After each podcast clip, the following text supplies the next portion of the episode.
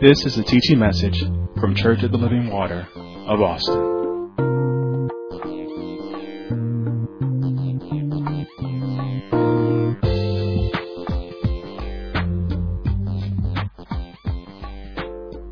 If you will, go to Isaiah 62, which is our foundational scripture, and we're going to go through some of our previous information and then we're going to go right into new information because God is speaking to our hearts and he's having a lot to say.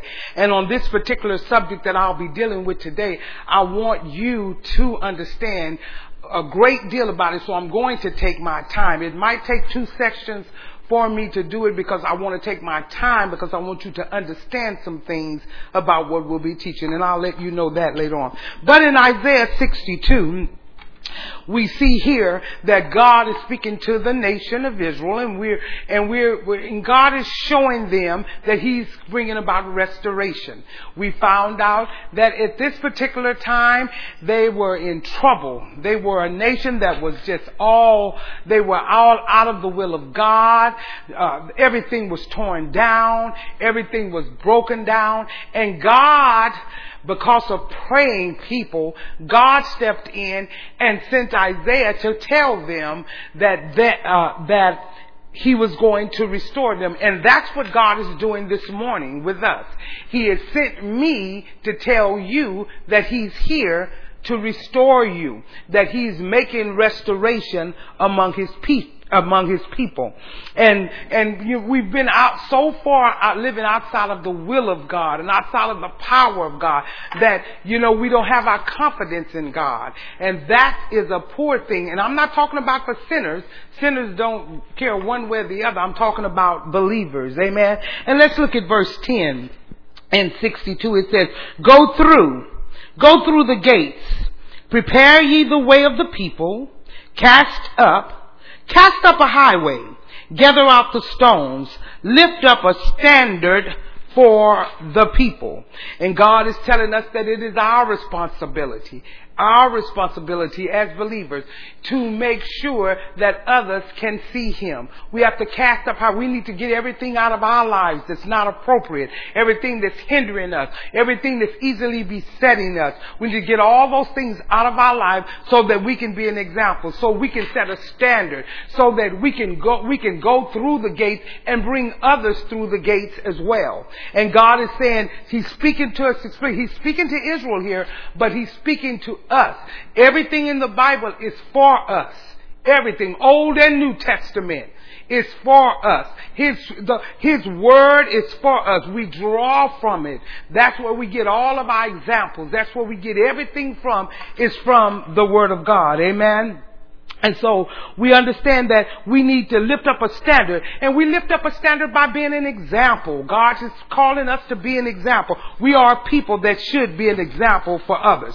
I told you in this time of preparation because that is the time that we're in. God is preparing us for his next move. And in this, we need to learn to love preparation. We need to learn to love being prepared. We need to learn to love, I don't care how long it takes because preparation is not a short period of time. So we need to learn to love it. And I told you that you can, we cannot perform if we don't prepare. In church, we cannot perform the will of God if we're not prepared. God is just not doing something off the top of his head. God doesn't speak out the side of his neck. Men do. So we must be a people that are prepared. Amen. And then we said that we have to be prepared and we have to be ready through advanced planning. We have to plan ahead of time. That's what preparation is. It's a planning ahead of time. A lot of times people are looking for miracles and looking for God to do things, but they don't want to be, obey. But miracles come through obedience. And so we need to understand that through the time of advanced planning, I need to be obeying. I need to be obeying everything that God is saying so that I can be on point with everything that God is saying. Amen. And then we talked about so many different things, but I'm just touching on a few of those. We said preparation is essential to being used by God. If we're going to be used by God, preparation is your next thing in order. Now, you have to ask yourself when you answer the call that God wants to use you, well, I'm asking you, are you ready to be used? Because if you're ready to be used, then you have gone through preparation. You have understood something. You, you know what? In, in times of preparation, it's not going to always be likable. It's not going to be always uh, enjoyable because sometimes preparation calls taking away things. It takes, you know, when people are re- renovating a home or building a home, there's always a prep time and they're like, okay, we're going to tear this down. We got to prep it all for the new stuff, for the next thing that we're going to do. And so it, that time doesn't always feel good and it doesn't always look good. And you send the, you, you send the homeowner in and they see them bashing up everything and pulling everything down. They're like, oh my God, they're destroying my house. But then when they put it all back together, they're like, oh my God, it's amazing. But it didn't look like that in preparation time. Well, sometimes you might feel ruffled up and you might feel like, oh, that didn't feel good. That didn't, but it's preparation. It's chiseling away some things. It's adding some things. It's purging some things. It's getting you. It's, if you're, if you're a little fat in an area that God's gonna want you to slim through a narrow way, God's gonna cut some of that off. He's gonna do different things to you to prepare you to be used by Him. Amen. And we learned last week that when you're ready, you are skilled. And I said that means that you have the knowledge and the ability to be used. And then when I say that, I'm not talking about education and you have to have all this. I'm talking about being diligent. That means that you have proven that you're going to be consistent and persistent. That's the main thing. That's being knowledgeable and having the ability. And then we said when you are ready, you are attentive, meaning that you're able to focus. Just focus on the details of an assignment. God is going to give different assignments out, out, and God wants you to focus on the details. Let me tell you something. When you are given assignments, a lot of times everything is going to go on in your life to prevent you from doing that assignment. You must stay focused. You have to, and let me you, that's a battle within itself because we live in these bodies, we live in this world, we live in this society, and everything is drawing for our attention. But God is saying, stay focused in the midst of all of the calamity, in, in the midst of trouble, trials, persecution, tribulation. You must stay focused to the details of the assignment. Amen. And then we said that when you're ready to be used by God, it means that you are available to work. Oh, we have so many people that say they love God until God asks them to be available to Him. And then they have every excuse. I've seen God speak to people out. I've seen them speak to people from this platform and they could not step in. I'm not available. God is like, I'm ready to use you now. I'm not available now. I'm busy living my best life. When I get through living my best life, I'll be back with you. Well, I've seen people do that too after they've done everything that they wanted to do, everything against the Word of God. Now they'll step in and say, okay, God, now I'm ready. God said, well, I don't think so. I don't think so. Let me tell you, our God He's a sovereign God, but He's no fool. All of a sudden you do everything against God, and then after you get satisfied in the flesh on all that you've done that's against the Word of God, now you're ready to step up for God. And I, I, I don't know if you repented or not or whatever, but even if you repented, there's a time of restoration, and you must abide by that time and be restored.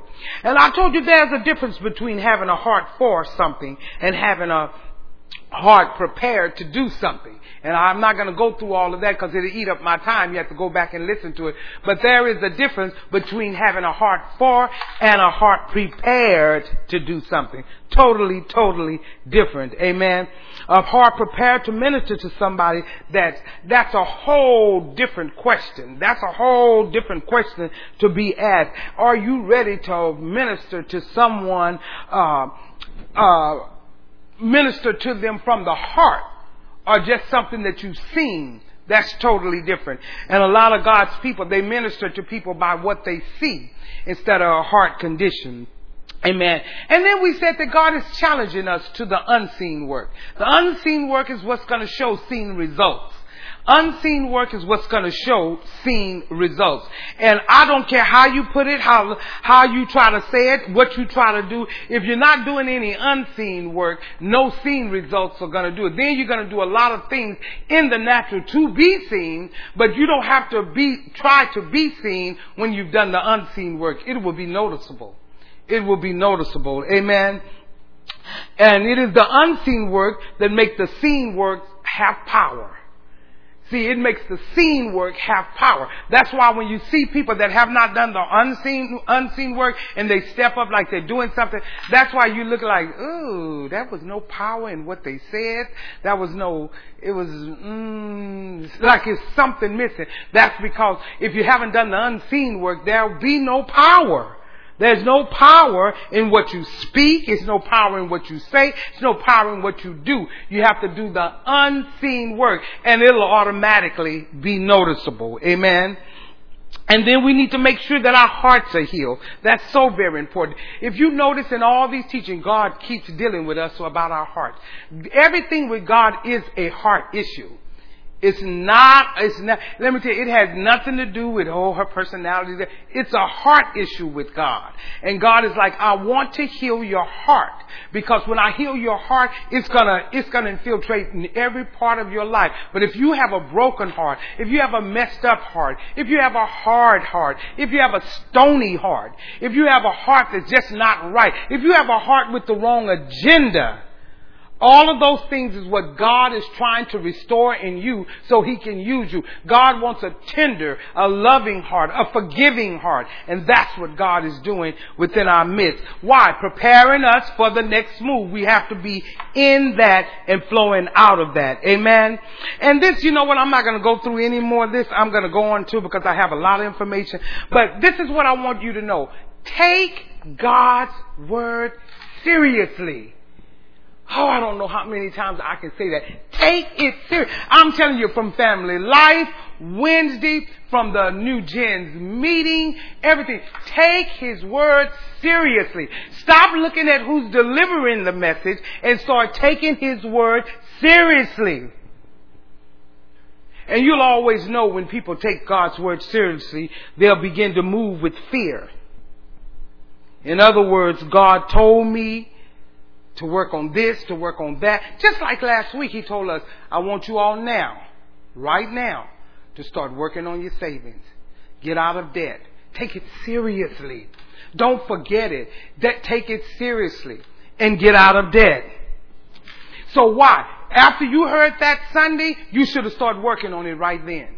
If you are a person that's hard to, a hard person to save and, or, or you have a struggle with it, now was the time to work on that. God is saying you're gonna wish you would have.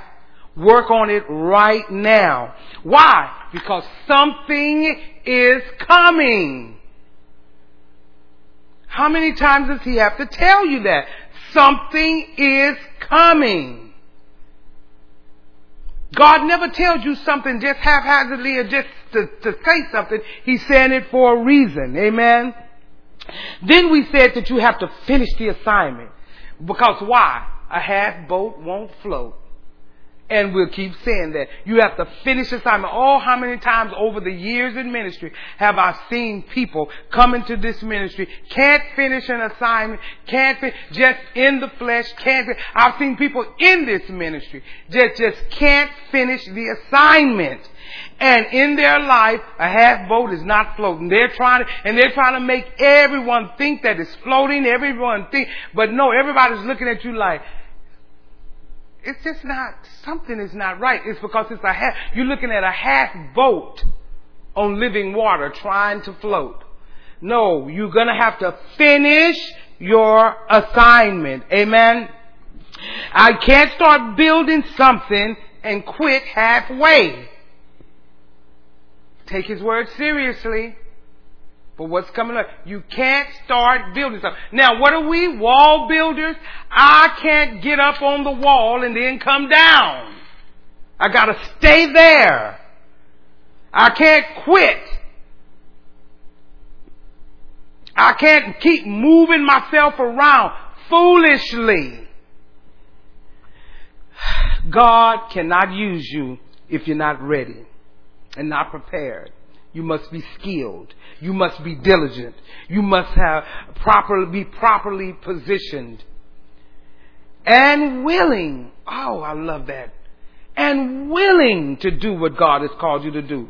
And be prompt in following the instructions that we must be, and then we must be available.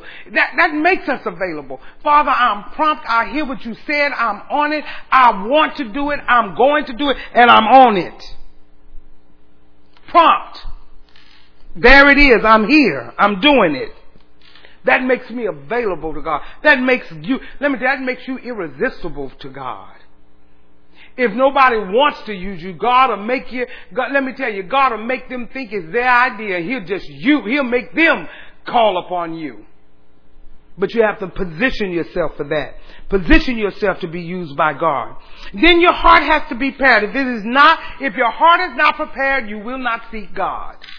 Simple as that. You will not seek God. You know what? You will not teach God's word. You will not. You won't even seek to teach His word. None of that will work. You won't be able to teach it to others because I haven't sought Him. Your mind has to also be prepared. So I have to prepare to be in, in His will. Uh, my mind has to be prepared. My heart has to be prepared. Listen, when you get instructions from God, it will test, listen, whether you are mentally ready to be used by God. It's going to test you on it. You know, we say we're ready. God said, okay, you're ready. Now here comes the test. It's going to be a test to see if you're mentally ready to be used by God. Just saying, God, you can use me is nothing. Because when it comes time for people to be, for man to, God to use them, I've seen it. I've seen it over the years. When it comes time, people say, I'm ready to be used by God. When it steps up and God's ready to use them, they go mentally crazy. That's why God said you need to be mentally stable. They go mentally crazy. Well, what about this? Okay, what, okay, what do I do about this? Oh, how come this? How come, you're just all over the place. You have to be able to think correctly.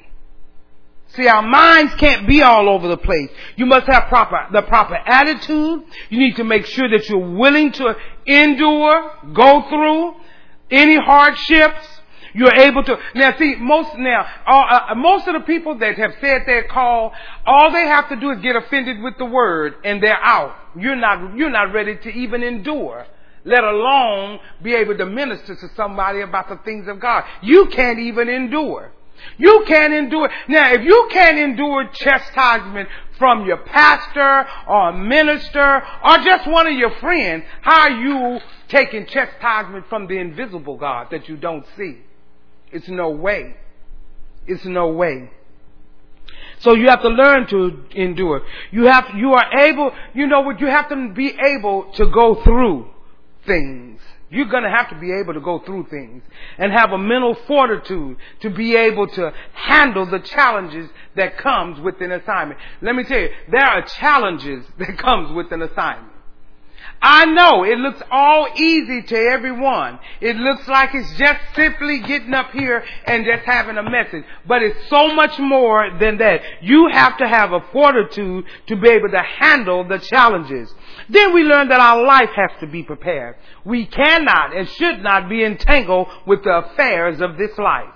In other words, some of you, listen, you are so tied up in stuff, God can't even use you. Just tied up. You have to get, you know what? You have to even get your relationships right. Oh, and I mean, God has been, I don't know how long God's been talking to us about that. You have to get your relationships right. Everybody, listen, come to terms with this one thing. Everybody in your life didn't come to stay. Just be okay with that. Everybody that comes in your life didn't come to stay. Know that. Oftentimes people come in our lives and they come to pass. But we entangle ourselves up with somebody that's that's exiting our life. God is telling it's time for them to exit your life. And instead of moving on and moving forward, you just get weighted down. Oh, oh. You know, sometimes when a person leaves the church, that's God's exiting them in your life. And you, oh, oh, oh, oh you know, or just in your life, period. And God is saying, you know what, why you weighted down? You, what you do is you stay focused. I don't care how close they are to you. How many times when people get to heaven, they're going to find out I was following my friend and miss God altogether. Now we need to make, now this is one thing we need to make sure. We need to make sure that our finances are in order. You can't, everybody say can't, can't be head over heels in debt and glorify God. Did you hear me? You cannot. You cannot be head over heels in debt and glorify God. We have to make sure that our affairs are in order. We can't be bound down, bound down to things. We cannot. And we're bound down so much with things that we can't even do what God said. Now that's just straight up foolishness. Straight up foolishness. That I'm so bound down with things and stuff and things I'm doing and things I want to do and plans that I have and I'm here, here and there and I'm over there. You cannot be used by God. Can, well, you can't even do what He's asking you to do. Now, this brings us up to what I want to talk about today. This is what I want you to know and write it down. How to be made ready to deal with adversity. That's an assurity. Please write that down because we're going to get into this. How to be ready to deal with adversity. Now, listen to me. Just so happen where we are right now in life we are in an adverse circumstance. We are in an adverse time. Did you hear me? Listen what we're talking about. We're talking about how to be made ready to deal with adversity. Well, in this pandemic, we are in an adverse time. You got that? But I want to ask this question, and I want you to answer it within yourself. Were you ready for it? Were you ready for it?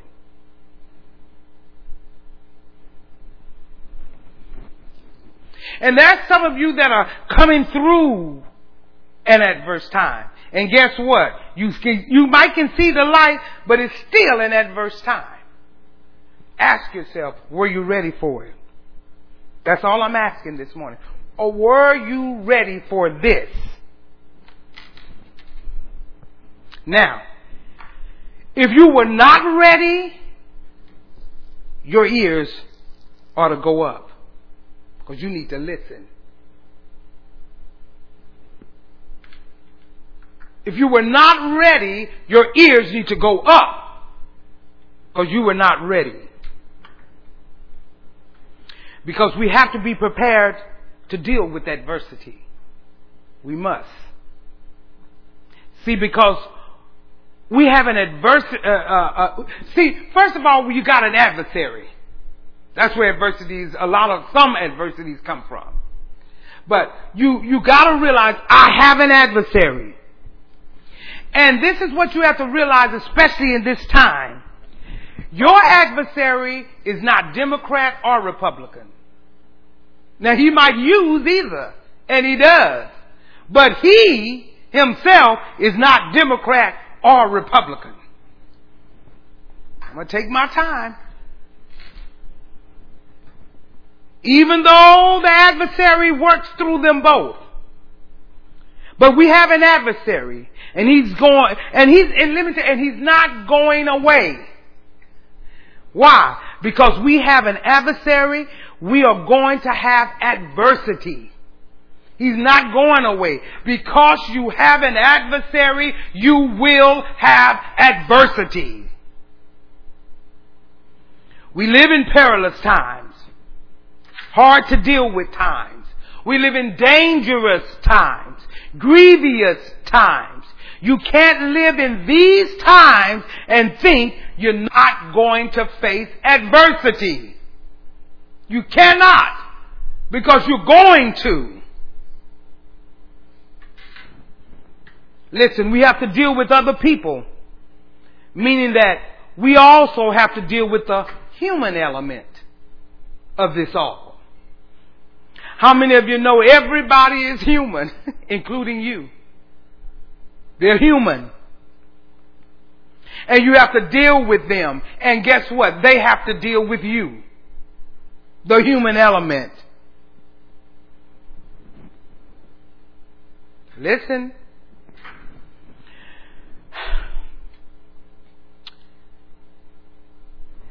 Just dealing with the human element, that brings adversity in your life.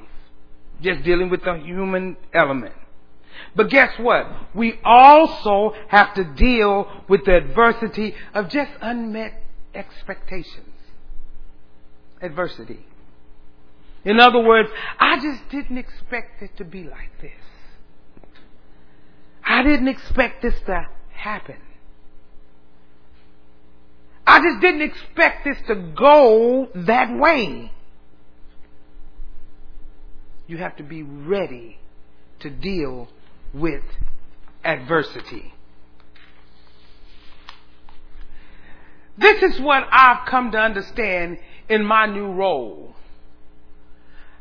And God showed it to me, explained. And I've watched it over the years and years and years as my husband being pastor, I've watched it in his life, but which have also that, you know, we always want the mantle of someone else, but it comes upon you too. But listen, I have found out that my whole occupation is dealing with adversity.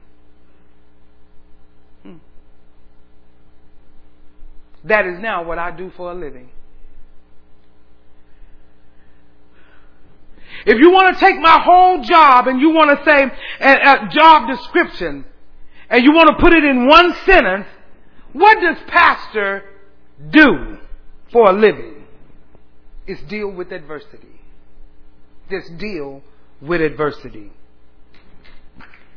Let me tell you what I now I watch my husband deal with and now I have to deal with. I deal with whatever the church is going through. I have to deal with that. I have to deal with whatever goes on in my life. Because I'm just like you, I'm human. I have to deal with everything, every adversity that goes on in my family's life. Because I have a family just like you do. I deal with every adversity that you're facing. Why? Because whether you know it or not, every adversity that happens in this church is going to land on my desk. It will land on my desk. And it have landed on my desk. You may talk to who you want to, but I'm going to know about it. So you can be ready to deal with adversity, here's the things about adversity. And please write it down and please say it over and over again. This is one thing that you're going to have to deal with adversity. Here we go. You don't know when it's going to come, where it's going to come, and how it's going to come. You're never gonna know, but adversity, but know for surety it's coming. But you won't know when it's coming, you won't know where it's coming, and you won't know how it's coming, but it is coming. Adversity does not come when you expect it to come.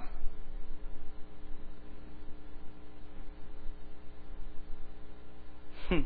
Listen, if it did, you wouldn't have bought that new house you wouldn't have bought that new car in November or whenever.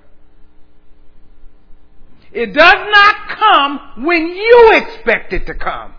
You never know when it's going to come, where it's going to come, or how it's going to come. In other words, you will be all geared up to, you know, to take on one adversity, and all of a sudden, see, we might have been before this, you probably was dealing with whatever you were dealing with, and there was an adversity come up. And all of a sudden you turn on CNN and we're in the pandemic. Another adversity. Because you don't know when, where, or how it's coming. Not gonna come when you expect it to come. Hmm. So you can't anticipate. You just have to prepare. You can't anticipate, but you just have to be prepared. Now, go back to what God has told you. He said, get out of debt. Start building up your savings. Preparation. You don't know when, where, or how. You have to be prepared. As a church, we have to be prepared as every individual in the church. Listen, if you are not prepared, it will hinder the plan of God. Now listen attentively. The only way to be prepared for adversity is that your heart, back to your heart, has to be prepared. Your mind has to be prepared. And your life has to be prepared. The way that you began to deal with adversity or get prepared for adversity. Your heart has to be prepared, your mind has to be prepared, and your life has to be prepared. See, it's a lot in what I'm teaching here. Things that God has been working on uh, all year with us. Listen, if your heart is not right, when adversity comes, it's gonna pop out. It's gonna pop out. When adversity, if your heart is not right, it's going to pop out. If your mind is not right, let me tell you, because the, listen, the adversity is coming. If your mind is not right, when adversity comes, you won't endure. You can't endure. Your mindset is not right to endure the hardship of it.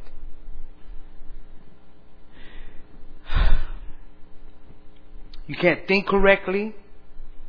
You can't get your attitude right. Everything is a mess. Because what? I didn't prepare. And now I'm all over the place.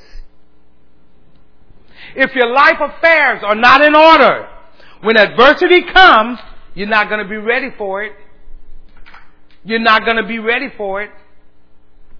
Some of you need to ask yourself today, if you died today, is every, all your affairs in order? Are you going to depend on your loved ones to bury you?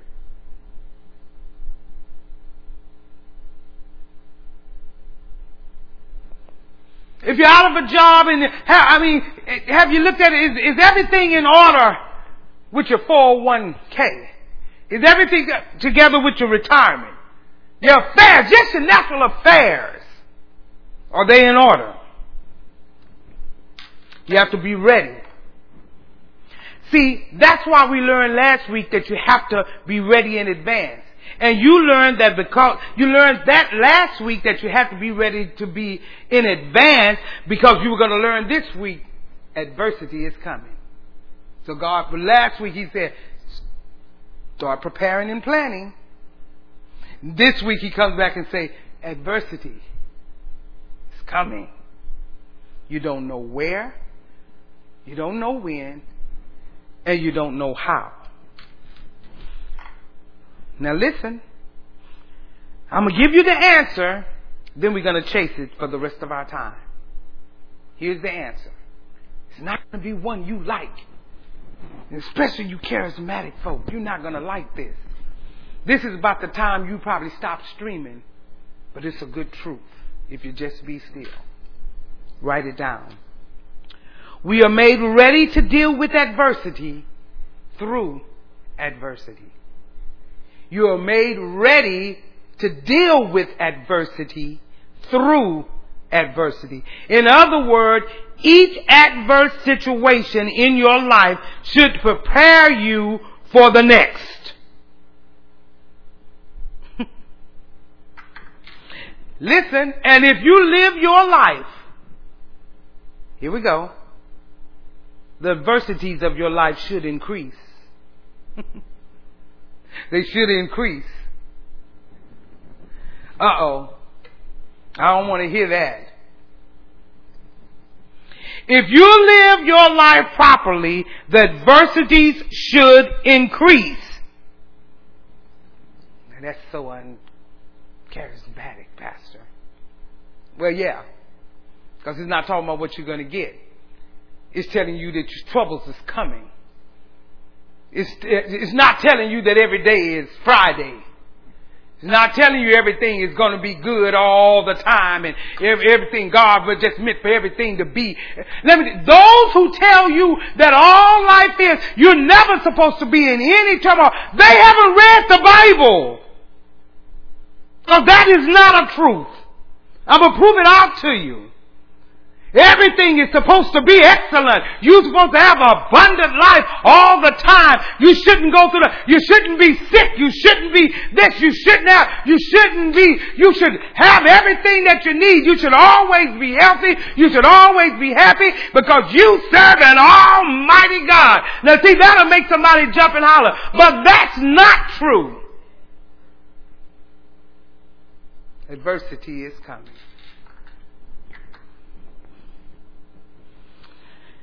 Oh, I want you to get this so bad, I want to slow it down.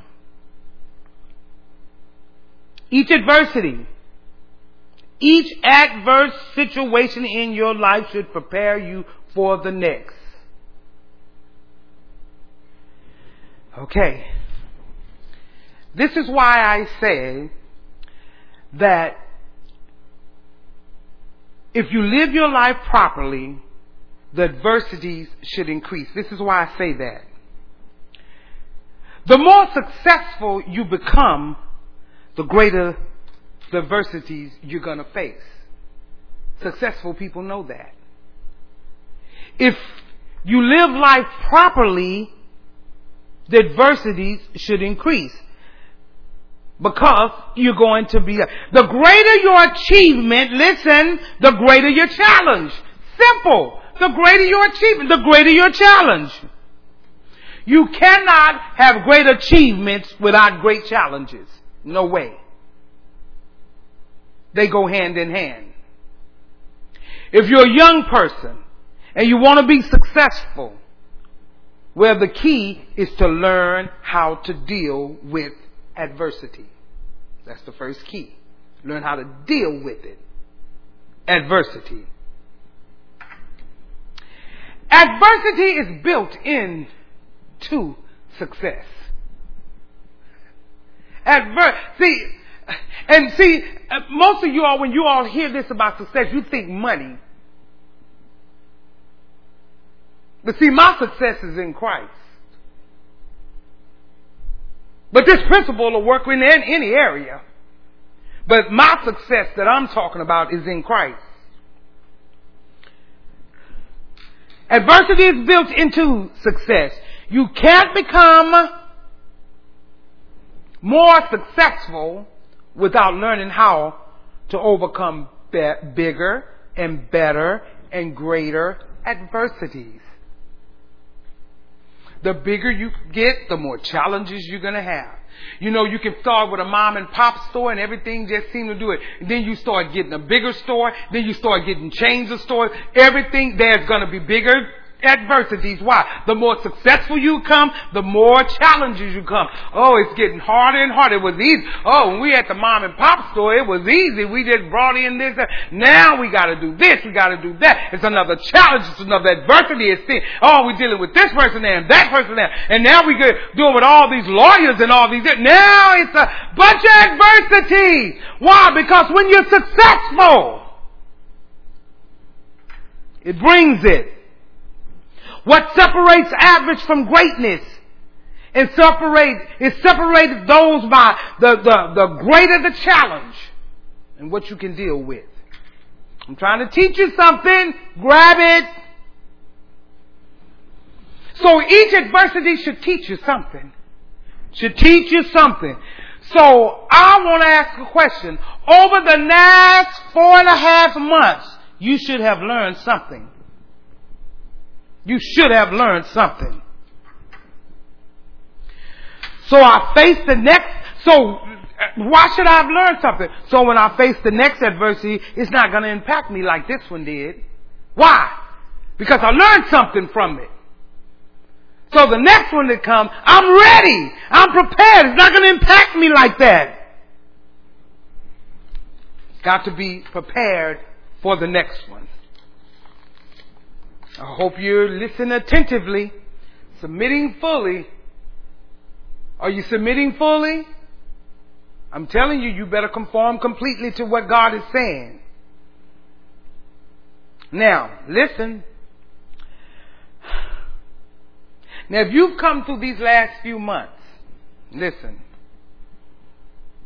Just in what God is showing you through this, and you go out, and just what He's been teaching all this time, and you go out and get head over heels in debt, run up your credit cards, don't create a savings, don't do anything, don't put anything into your retirement, don't do, you haven't learned anything. You have not learned anything. I don't care how many notes you take. You haven't learned. This pandemic ought to have, and it should have already taught you something. It should have taught you something. I hear people say, you know what, I'm living from paycheck to paycheck and I'm living, you know, and uh, you know, everybody, they living from paycheck to paycheck. If you've learned anything in this ministry over the years, you ought to learn that that's not the way to live. Living from paycheck to paycheck. That's not how you ought to live. Why? Because a paycheck is not a promise. That's why you don't live like that. A paycheck is not a promise. If you don't learn that the next time something happens, that's not the pandemic, maybe it's a layoff, maybe it's a shutdown, maybe it's your health. You might just have a health challenge. It can be anything. Because why? You don't know how it's coming, when it's coming, and where it's coming. But you gotta be prepared. See, you can't just be angry at the fools that put you in it. I'm mad at someone. They, they laid me off. I'm mad at this. You, you can't be mad at the fools that put you in the position that you're in. You have to prepare. Why? Because there's still fools out there. And there always will be. You have to prepare. There's fools in your family. That's fools on your job. That's fools in your neighborhood. You cannot focus on that. You gotta be prepared. Now watch this. When you don't learn from your adversities, listen, you never get rid of a drama filled life. A drama is always in your life. Listen, People who always are in drama are unprepared. Ooh, that down. People that are always in drama, they're unprepared. Now, I'm not talking about anybody at our church because we know we got it going on.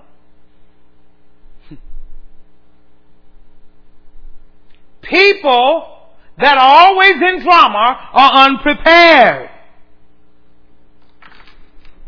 Have you ever met a person, everything is drama? All of us have met somebody. Everything is drama. Every situation that comes up is drama. Some way they're out of control. They spastic. They, you know, they cussing. They stress. They whatever. They all. They have an attitude. They just all over the place. They are like that, that, excuse me, because they're unprepared, haven't learned anything. Sometimes I can talk to people, I can hear the, I can hear it in their voice. Just unprepared. Drama. I even laugh, some try to hide, but you can't hide drama.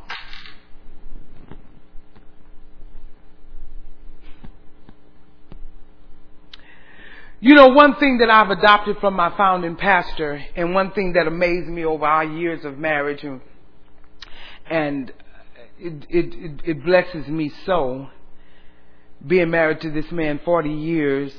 One thing about him, he never made a big deal about things. Never did. Something that Minister Martin said uh, at his funeral, and it sticks with me all the time. He said, you know, it was something about Pastor Hill if we were somewhere or whatever. When he walked in, it's just like everything was going to be all right. That stuck with me. You know why? Because he never, ever got excited about nothing. It got in a turmoil about nothing. He was always calm. I was the excitable one. And I guess he had to bounce that off because he would calm me down in different. He always, always never made a big deal. And one day I asked him, I said, you know what? Everything is always so calm with you. I'm coming in and I'm, and, and while I'm talking to him, he's looking at me like this, and I'm just, and, and he's just as calm. I told you I'm adopting everything that he did. He would just be calm. And I asked him, why are you so calm about this? Why are you so calm about this? He said, because I've learned through adversity, through troubles, through things. He, uh, he was always prepared.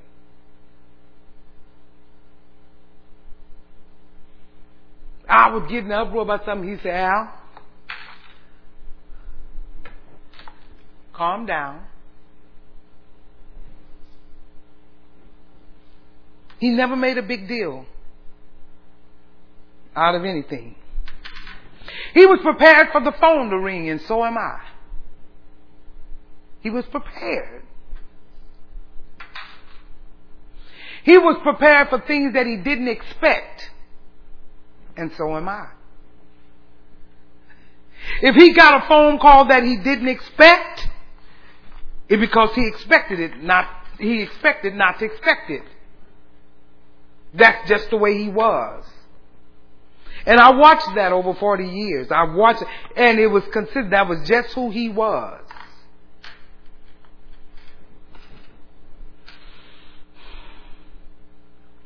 I've learned that through watching him. Did you hear me say, I have learned? Now, I wasn't always that way. I'm not ashamed to say I wasn't always that way. And I'm sure he probably wasn't either, but he got that way whenever. But that was who he was. But I've learned that anything can happen at any time, and I have to be ready because he was. He left that example. No matter what came up, he was always ready. Just always ready. Always. I don't know what was going on the inside, but you, and I knew him pretty well. I knew him, I, I knew him well than anybody on this earth. But he was always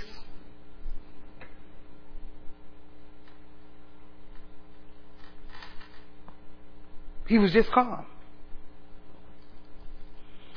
Prepared, that's what that's called. And ready. So I've learned that anything that can happen can happen, and any time I have to be ready. Be ready to deal with adversity. It means that you must learn. I've learned that. You must learn. If you're going to be ready for adversity, you must learn. So I'm going to give us three things this morning that we have to learn. Go with me to 2 Corinthians chapter 4. 2 Corinthians chapter 4. And note this as your number one.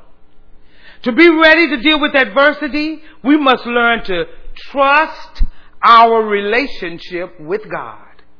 I must trust my relationship with God. Notice what I did. Sometimes it's just as important to notice what I didn't say in as much as what I did say. Notice I didn't say that you need to trust God. I said you need to trust the relationship with God. And I didn't say you must trust God because that statement has gotten a little distorted for some. It's been, it's gotten a little distorted. We have to learn to trust the relationship. And what I've found is that Christians find themselves, whenever they find themselves in, a, in an adversity, they forget that they have a relationship with Him. They, all of a sudden, it just escapes them, the relationship. They forget, I have a relationship. What they start doing when adversity comes is looking at all the relationship that they think has to do with that adversity.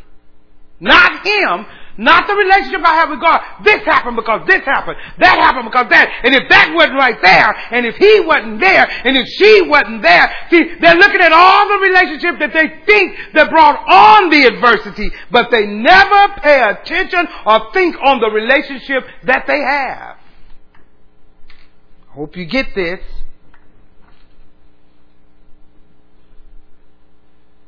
I gotta learn to trust the relationship I have with God. This is, please write this down and please always remember this. Your relationship with God is built for tough times. It's built for tough times. Let me tell you, your relationship with God is not built for good times. Did you know that? Your relationship with God is built for tough times. It's not built for pleasant times. It's built for tough times. Thank you, Lord. That's enough to just go on and shout about. Built so I can understand because of the relationship I have, any tough time I have, the relationship I have with Him is going to see me through. That's when you can operate out of Psalms 91. You can't operate out of Psalms 91 because you quote it.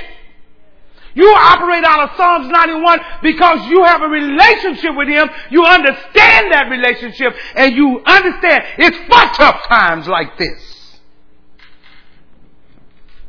Hmm. It's built for the adversities of our lives. God put it in the package. Woo, He put it in there. I'm telling you, God didn't leave out anything I'm telling you, the meeting in heaven didn't leave nothing undone. He covered every area. I need to trust that I have a relationship with the Almighty God.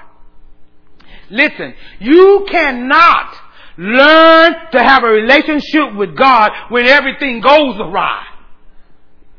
you, no, no, no, no, no. To already be there. Don't try to get it once everything goes awry. You gotta learn to trust the relationship so that when things start to go awry, whether it's with, whether it's the adversary, whether it's the uh, uh, perilous times, whether it's the human element, whatever way it comes, whether it's just unmet expectations, something that come up, however the adversity will come, I'm depending on this relationship. Not what has caused it. You gotta say, wait a minute, when I start thinking on everything other than the relationship, I have to say, wait a minute, I have a relationship with God. I have a relationship with my Heavenly Father. And I have to trust that relationship with Him. I have to trust it. You know, it's okay for people to pray for you, but you gotta trust the relationship you have. Thank God for prayer, but you gotta tr- trust the relationship you have. Cause here's the thing. The only way that I'm going to make it through adversity is with the relationship. The, with the relationship I have with God, that's the only way I'm gonna make it through. That's the way I've made it through this year and a half. Is my relationship with God. And if, listen, and if you're streaming this morning and you don't have a relationship with God, you had better get one. Because I'm telling you, I don't know how you're going to get through adversity. I can pray for you, but I don't know how you're going to get through. Because the only way that I get through adversity is my relationship with, through with Him, the Almighty God. That's the only way. The only way I got through and the only way I'm getting through is my relationship with the Almighty God. I don't know, if you don't have a relationship with Him, I don't know what you're gonna do. I don't know how you're gonna get through. And if you joined in and you like that I said, you know, you need a pen and pad to take notes, and you might take some information down or jot down some practical tips that I'm teaching, but guess what? If you don't know the Father, I can't help you. I don't care how good it sounds. I can't help you. You have to have a relationship with Him. You gotta know your Heavenly Father. And you gotta trust the relationship. Trust it. Trust it. Because what I found out is when you go through adversity, most Christians go to everybody but him. Let me go talk to Minister Hastings. Let me go talk to Minister Martin. Let me talk to Minister Rodriguez. Let me talk to Minister Stinson. Let me go talk to Pastor. Let me talk to everybody, but I can't trust the relationship for myself. Well, what you think? What you think I ought to do? What do you think? Pray for me. Well, let me tell you some of it. Because I'm really not going to tell you all of it. But I'm going to tell you, let me tell you what this. Let me tell you that. I'm not, I'm not, I'm not about to tell you everything, but I'm going to tell you what I want you to know. You wouldn't believe what's happening to me. See, everything but Him. Everything but the relationship. What about your Heavenly Father? What about the relationship you have with Him? Let me give you some things we have to learn to do. We must learn, letter A, to trust His path. Trust His path. P-A-T-H. Trust it.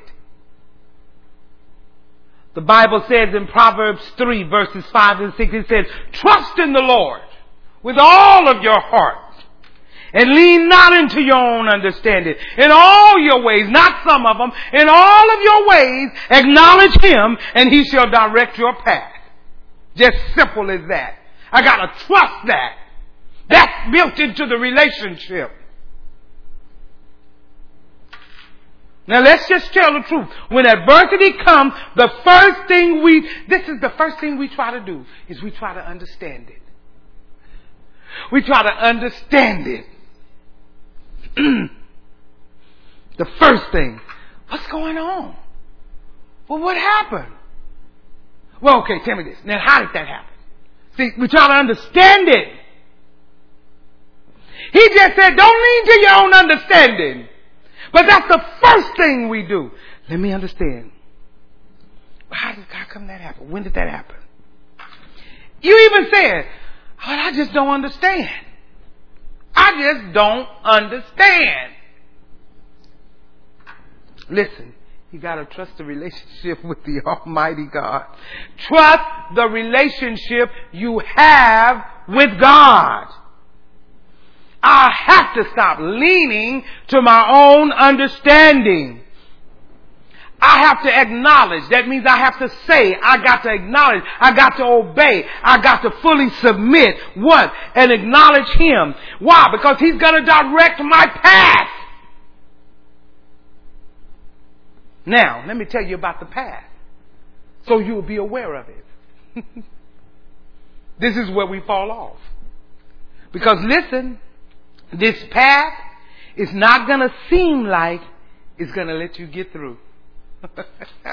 See, that's when we, uh, oh, let me get so and so to pray for me. Let me get so and so. Let me get this. Let me get, let me find this. Let me find this. Let me find confirmation. Let me find it. Let me get, sometimes the path is not going to seem like it's going to take you through your adversity.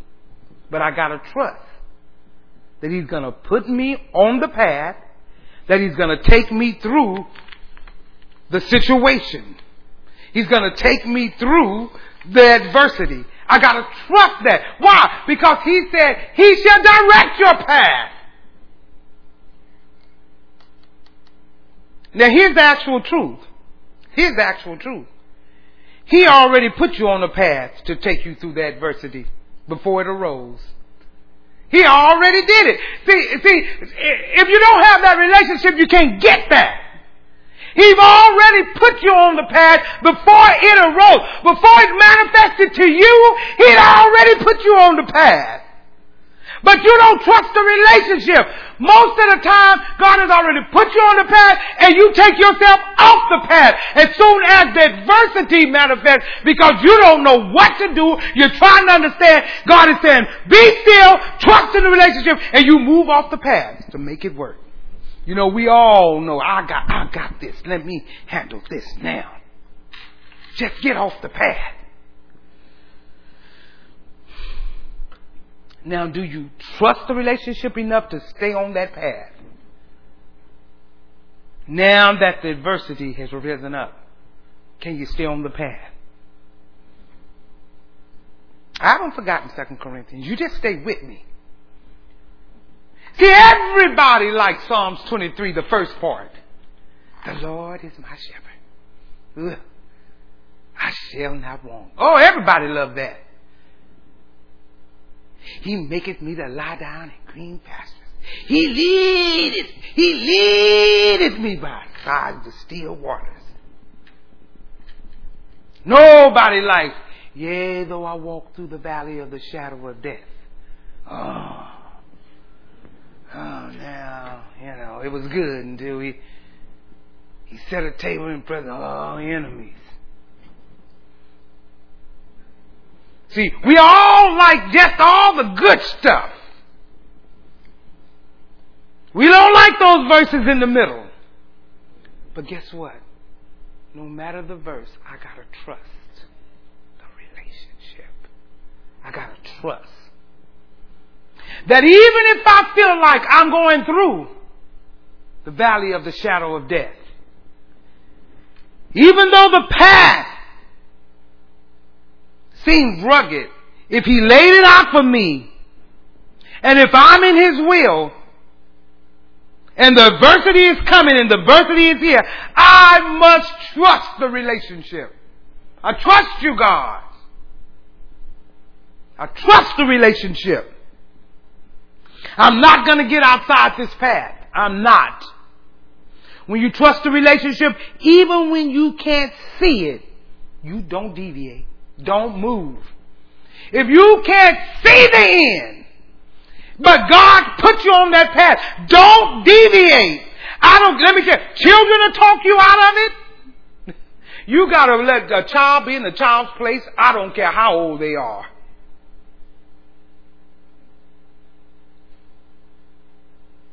I won't deviate.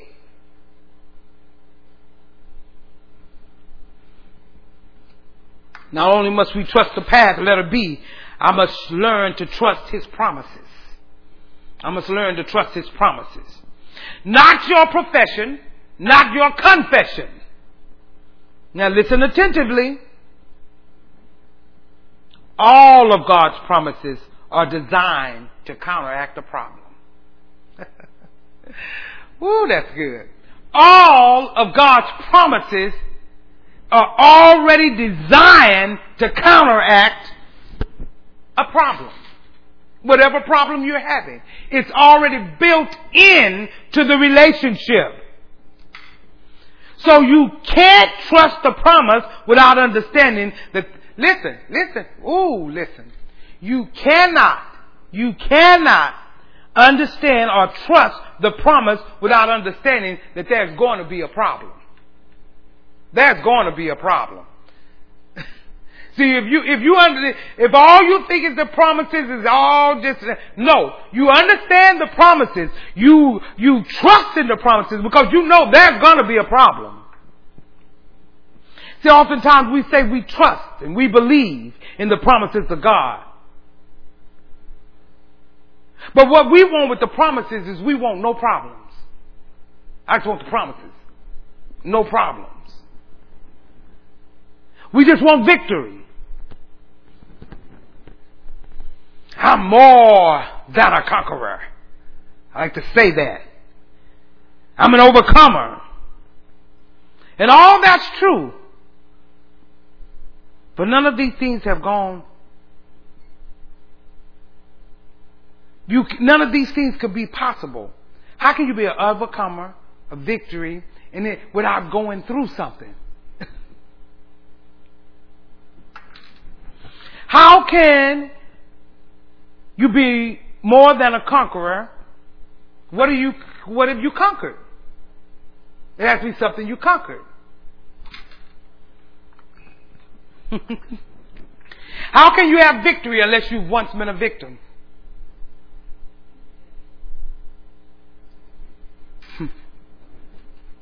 How can you be overcomer? It has to be something that you've overcame. So how, do, how, how come you think that there won't be any problems? There won't be any trouble? How are you going to be all of those things and go through no troubles? Most of the time people use those things only as it pertains to money. I'm getting a raise. I'm more than a conqueror.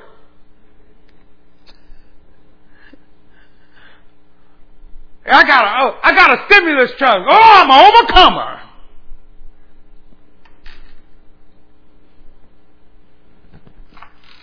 Hmm, in order to be a conqueror, you have to something you have to conquer.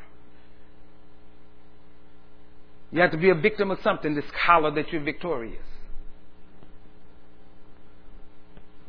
So what happens is we get bent all out of out of shape by the problems of adversities. Why? Because we don't trust the relationship. We don't trust the relationship. And we thought the relationship was designed to exclude us from problems. And it never has been. It's to, designed to exclude us from difficulty, from challenges, from problems, from any adversity. That's what that's for. How? You can't even explain that to my granddaughter and great grandson to make that make sense.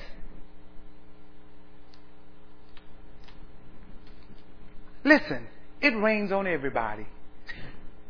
Know that. I don't care who you are. This pandemic, it happened to the atheists too. The agnostic. You didn't get a stimulus check. Let me tell you, there was a Jew that didn't get one. There was a Muslim that didn't get one. It, it rains on everybody. No one's excluded. I'm, missing because, you know, eh, that's the, the devil is a liar. Because I'm a Christian. No, somebody else, somebody else, everybody's affected by this pandemic. It rains on everybody. Get that. The only difference between you missing the paycheck and them missing the paycheck, listen, is that you have a promise that they didn't, that didn't come from the government. Did you hear me? See, that's the difference. Between all of those, the agnostics, the atheists, the Muslim, you, the difference with you and you not getting a paycheck or the pandemic uh, affecting you in a certain way is the promise you did not get from the government, but the promises of God. So I have to learn to trust. John 16 and 33, write the scripture down that in this life you shall have tribulations. In other words, it wouldn't change that scripture if I said, in this life you shall have troubles. But when you have it, he said, have peace, be of good cheer. Why? Because I have already overcome the world for you. You gotta learn to trust that in the relationship. You gotta learn to trust Romans 8 that nothing shall separate you from the love of God which is in Christ Jesus. No matter what goes on, God loves me. You have to, listen, we have to stop calling God's love into question. Why am I going through this, God? You, why, why do you keep bringing God's love into question? When I first adversities in my life, I have to say, nothing should separate me from the love of God. No height, nor depth, nor principalities or powers.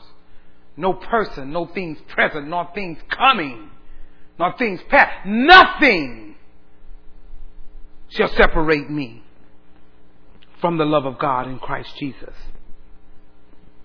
I have to trust that no matter what I think somebody is doing to me, God loves me. So you gotta be, you gotta be, you gotta be down with that relationship. It doesn't matter what you think of me, what you say about me, God loves me. I have to trust Philippians chapter 4. I've learned not to be anxious. Don't be anxious.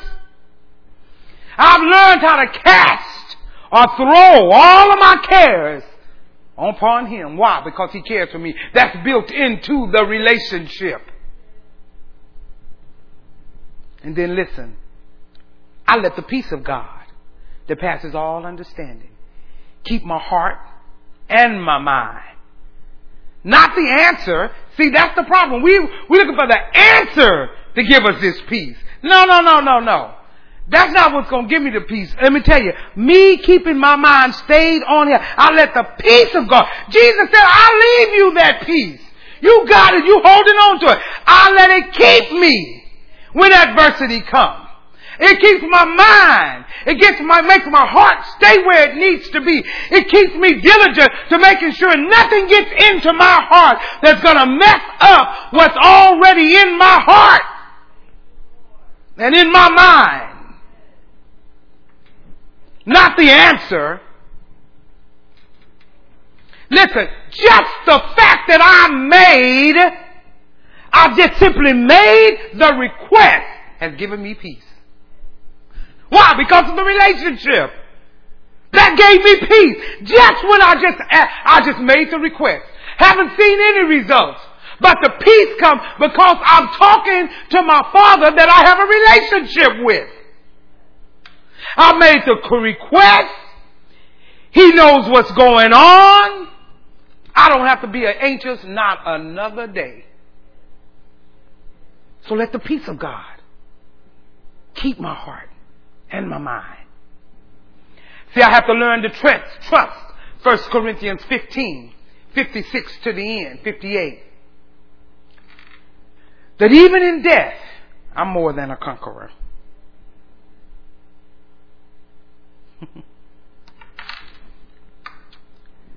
so what I need to do when adversity comes is just go ahead and be steadfast and unmovable, always abounding in the work of the Lord. Understanding this, that even if I die, even if my husband died, our labor is not in vain. See, that's in the relationship. You got that. I'll have to, I have to trust what he says in 1 Corinthians 10 that there's not any temptation that has taken me to that which is common to man. What I'm going through, somebody else is going through. What you're going through, somebody else is going through. And if not, you will one day.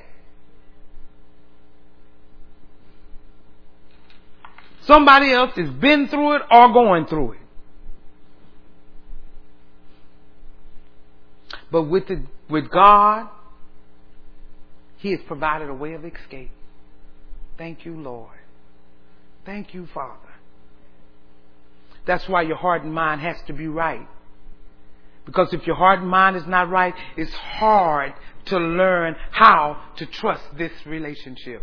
If your heart and mind, let me, it's hard to trust this relationship. You're going to do every other thing to try to make it work. It's hard to trust this relationship. See, everybody say they trust God. But do you trust the relationship? There's a difference in just saying I trust God. Do you trust the relationship? You know, I have family members that I don't talk to all the time. We don't live in the same city and we, you know, we don't spend a lot of time together. But you know what? I know they're a phone call away. I trust the relationship. I know that I can call them anytime they want to. And they know they can call me anytime that they want to. If I need them, I can call them and they'll help me.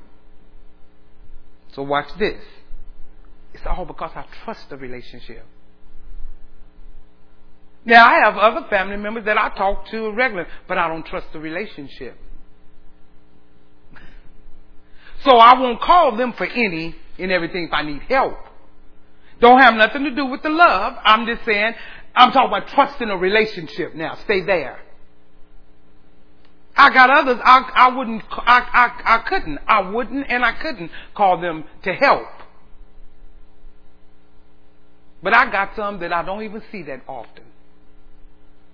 Don't even talk to that often. But I trust the relationship. Why? Because I have confidence in their words. I know how they live. I know what they stand for. I know the things that they've said. So if something is going on in my life, I say to myself, do I need to pick up a phone and call them? Because I trust the relationship. Because I trust the relationship.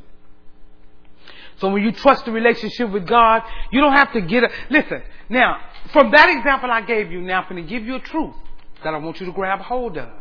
Now, I'm not talking about intercessory prayer. I'm talking about your prayer life. Listen. When you trust the relationship with God, you do not have to get up and make a daily confession. Because then you have to ask yourself, who are you trying to convince? Daily confessions and saying the same thing for me with an understanding is for weak minded, weak faith, weak believers that don't understand the relationship. Why? This, because again, remember we're talking about understand the relationship. See, you trust God, but you, I'm talking about the relationship. You gotta trust it. The reason why, why is it that I don't have to get up every day and make a same confession to God? I'm talking about my personal prayer time and my personal life talking about the same thing to Him. Listen, if I know who God is and I know what He said, see, you have to know who He is and know what He said. And I've learned through adversity that He always does what He says. I don't, I don't, I don't need to keep telling him the same thing every day. Why? Because I trust the relationship because I know what his word already says he's going to do. Now I can thank him all day long. But I don't have to keep it, oh, I got her now. Because remember the word say, God said, put me in remembrance. Oh, that wasn't for him. that was for you. You didn't think God forgot, did you? You don't think you, he meant, put me in remembrance because I forgot what I said. No, no. He said, uh, put me in remembrance so you can hear it. So you can believe that it's already built into the relationship. So I got to, now see, if you don't know what he said in his word about what he will do, well yeah, you keep begging him and asking him.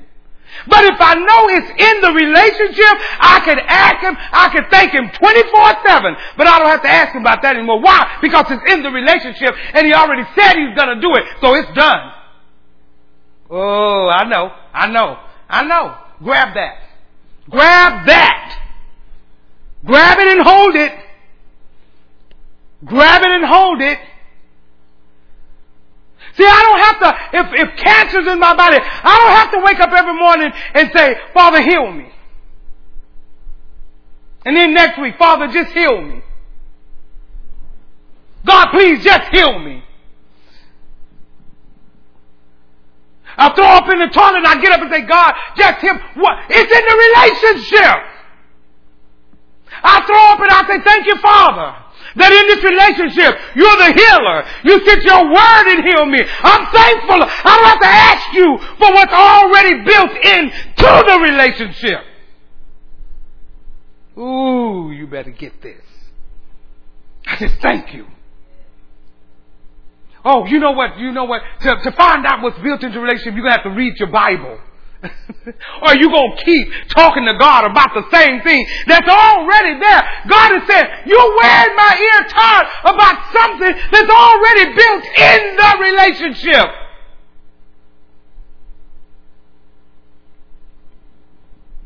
So I just use the prayer of thanksgiving. Just thanking Him that I have a relationship with you. I don't have to keep saying the same thing to Him every day. Because why?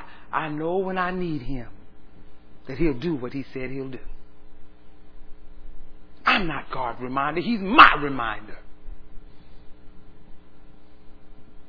I don't need to give Him a reminder as though He has forgotten. He gave me the Holy Ghost. I don't need to give him an earful as though he forgot. I thank you, Lord. Remember what we're dealing with the relationship. I want you to get this the relationship. You got to keep the relationship.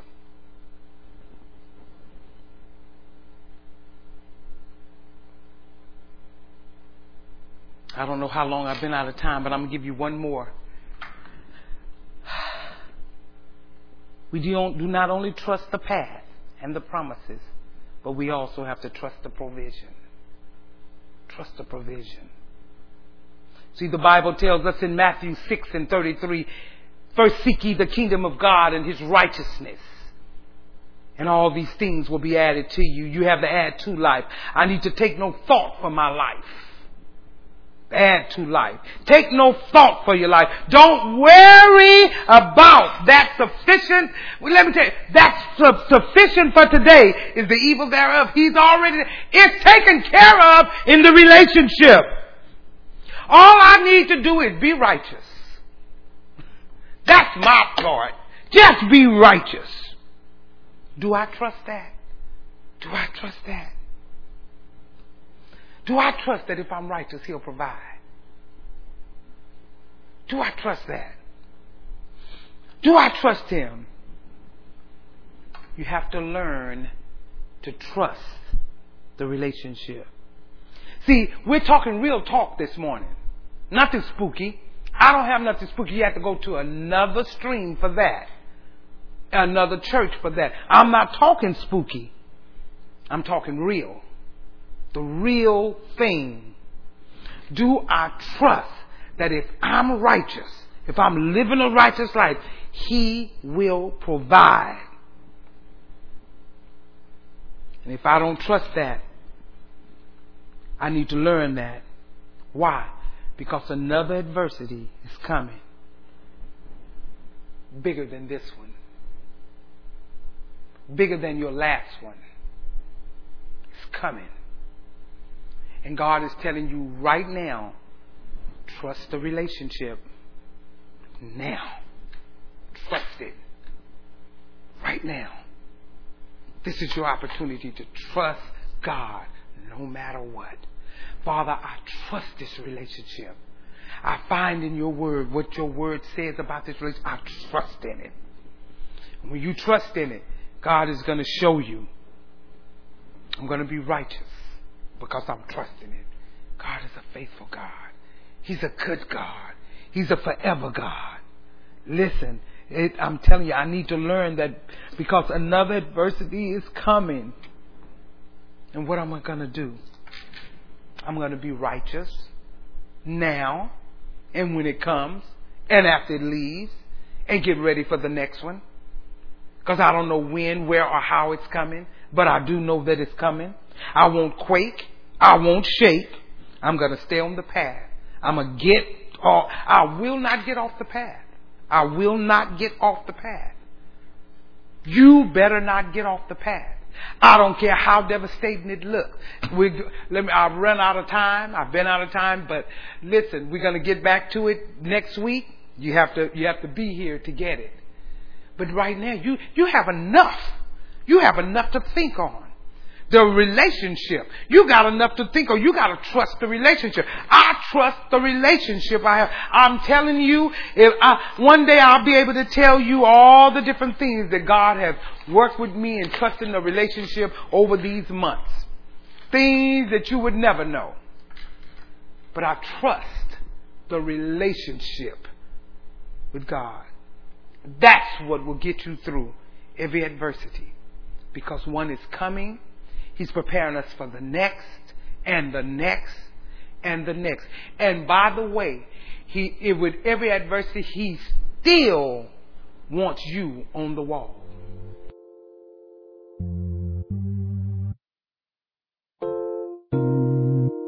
This has been a teaching message from Church of the Living Water at Austin. For more information about our ministry, please go to our website at livingwateraustin.net. Thank you.